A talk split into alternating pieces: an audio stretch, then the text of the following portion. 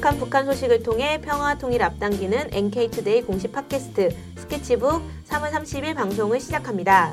진행을 맡은 김혜민 기자입니다. 안녕하세요. 이동훈 기자입니다. 안녕하세요. 문경환 기자입니다.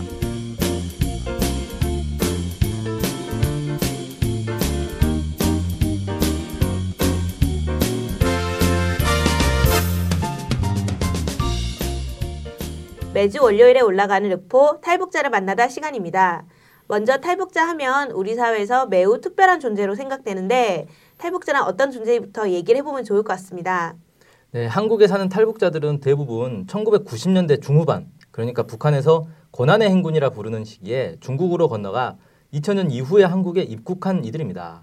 대부분 함경북도 출신이고 생계형 탈북, 그러니까 먹고 살 길을 찾아 탈북한 사람들이 대부분입니다. 네. 근데 좀 이상한 게 90년대에 탈북을 했는데 왜 한국엔 2000년대에 들어왔을까요? 이들은 애초에 한국에 올 목적으로 탈북한 게 아니고 먹고 살기 위해 북한 지역을 벗어났을 뿐입니다. 그래서 중국, 특히 조선족 자치구에 살았는데 불법 체류자 신분이기 때문에 불안한 점도 있고 한국에 가면 정착 지원금이 나온다는 소식도 듣고 해서 2000년대부터 한국에 대거 입국하기 시작했습니다. 물론 일부 단체들이 2000년대부터 기획 탈북을 집중한 점도 하나의 이유가 됩니다. 그런데 한국 정부에서 탈북자를 새터민이라 부르기로 하지 않았나요? 제가 만나본 탈북자들 가운데서는 스스로를 새터민이라 부르는 사람은 한 명도 없었습니다. 정부도 결국 새터민이란 용어를 포기하고 지금은 북한 이탈 주민이란 표현을 씁니다. 네, 그럼 이번에 만난 탈북자들은 좀 어떤 분들이셨어요? 네, 인천에 거주하고 있는 탈북자들인데요. 탈북자들은 보통 임대 아파트 단지가 있는 곳에 수백 명에서 수천 명까지 모여 삽니다. 제가 찾아간 동네에도 한 아파트 단지에 2,000명 정도 모여 산다고 했습니다. 네, 옛날에는 북한 사람 하면 얼굴이 빨갛고 머리에 뿔난 도깨비 같은 모습으로 배웠다고 하네요. 네, 옛날이 70년대일 것 같아요. 네, 저는 좀 80년대에 태어나서 잘 모르겠는데 어쨌든 좀 실제 만나본 북한 사람들 어떻습니까? 사실 생김새는 한국인과 구별할 수가 없고요. 억양만 제중동포, 그러니까 조선족과 비슷한 정도입니다.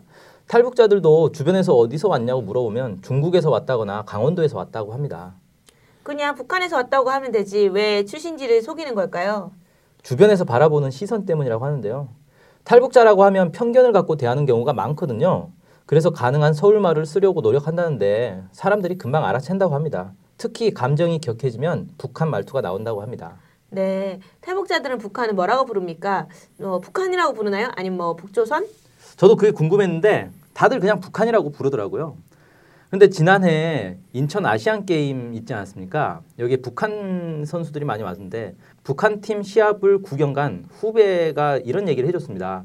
자기 뒤에서 우리나라 이겨라 이런 응원 소리를 들었다는 거예요. 그래서 북한 선수들이 와 있나 하고 뒤돌아보니까 아니라는 겁니다. 이 북한 응원단이 못 와서 그때 이제 같은 북한 선수들끼리 응원을 하고 그랬었는데 그게 아니고 탈북자로 추정되는 가족이 있었답니다. 거기에 이제 초등학생으로 보이는 어린이가 북한을 두고 우리나라라고 부르더랍니다. 아, 그런 일이 있었군요. 그럼 탈북자들 가운데는 여자가 많다는 얘기 좀 저희가 들었는데 그게 사실인가요? 네, 맞습니다. 제가 만난 인천의 탈북자들도 10명 가운데 남자는 3명뿐이었고 나머지는 모두 여자들이었습니다. 그 이유를 들어보니까 고난의 행군 시절 이전에는 남편이 직장에서 받아오는 배급표로도 살아갈 수가 있었는데 고난의 행군 들어서서는 배급표가 제대로 나오지 않아 할 수 없이 아내들이 경제생활에 나섰다는 겁니다. 그런데 야산에 산비탈 같은 데서 텃밭 가꾸는 정도는 상관이 없는데 북한에서 금지한 것들, 예를 들며 밀주를 담가서 밀매한다거나 송이버섯 채취 금지 기간에 몰래 산에 가서 버섯을 따서 밀매한다거나 이런 일들을 하는 사람들이 생긴 겁니다. 그러다 경찰에게 걸려서 처벌받게 되니까 그것 때문에 탈북하는 경우가 많았다고 합니다. 그리고 아무래도 남자들은 직장이든 군대든 집단 생활을 하니까 교육도 받고 서로 영향을 주기도 하는데 집에서 살림하는 여자들의 경우 그런 게 부족하니까 사회주의 체제나 북한 사회에 대한 소속감이 덜한 편인 듯 합니다. 남편이 탈북을 거부해 아내가 아이들만 데리고 탈북하는 경우도 종종 있었습니다. 네, 북한은 남녀 관계에서 좀 봉건적인 모습이 많이 보였던 것 같은데 네, 맞습니다. 제가 본 술자리에서도 남자들만 술을 먹고 여자들은 술을 먹지 않더라고요. 그중에 이제 2명만 이 여자들이 술을 먹었는데 그나마도 북한에서는 마셔본 적이 없는데 한국 와서 술을 배웠다고 합니다. 네, 그렇구나. 그러면은 다음 시간에 이어서 좀 자세히 탈북자 얘기를 좀 들어보기도 하고요. 오늘은 여기까지만 좀 듣는 걸로 하겠습니다. 네, 다음으로 오늘의 댓글 시간입니다. 댓글 소개 좀 해주실까요?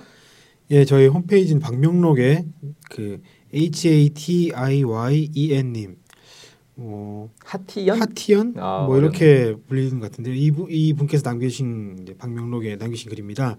수십 명의 북한 인민을 만나서 오랜 동안 봐온 경험상 여기 실린 기사들을 읽어보니 개콘보다 재밌고 웃기네요.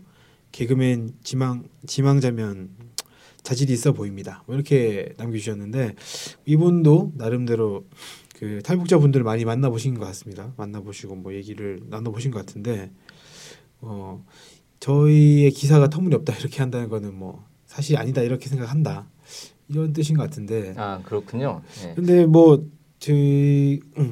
저희 그 페이스북이라든지 이런 데 그 댓글 남겨주시는 분들 중에 탈북자분들도 계시거든요. 또 그분들 또 너무 정확하게 알려주신다 뭐 이렇게 또 말씀하신 분도 계셔서 경험이 좀 다른 것 같습니다, 이래저래. 네. 네, 뭐 탈북자가 한두 명이 아니니까 서로 다른 얘기를 할 수도 있다고 보고요. 네.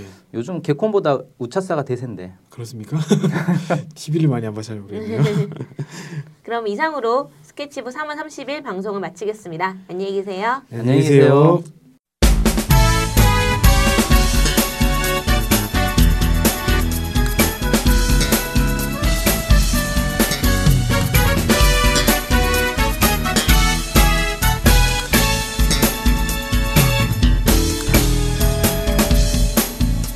오해와 편견을 넘어 북한을 있는 그대로 알리는 언론이 있습니다. 통일 번영을 여는 북한 전문통신 NK 투데이. 언론협동조합 NK 투데이의 조합원이 되어 힘을 실어주세요. 조합원이 되시면 각종 혜택을 받을 수 있습니다. 조합원 가입 문의는 홈페이지 nktoday.kr을 참조하시거나 이메일, 전화로 연락 주시기 바랍니다. 후원 계좌는 국민은행 47900101253840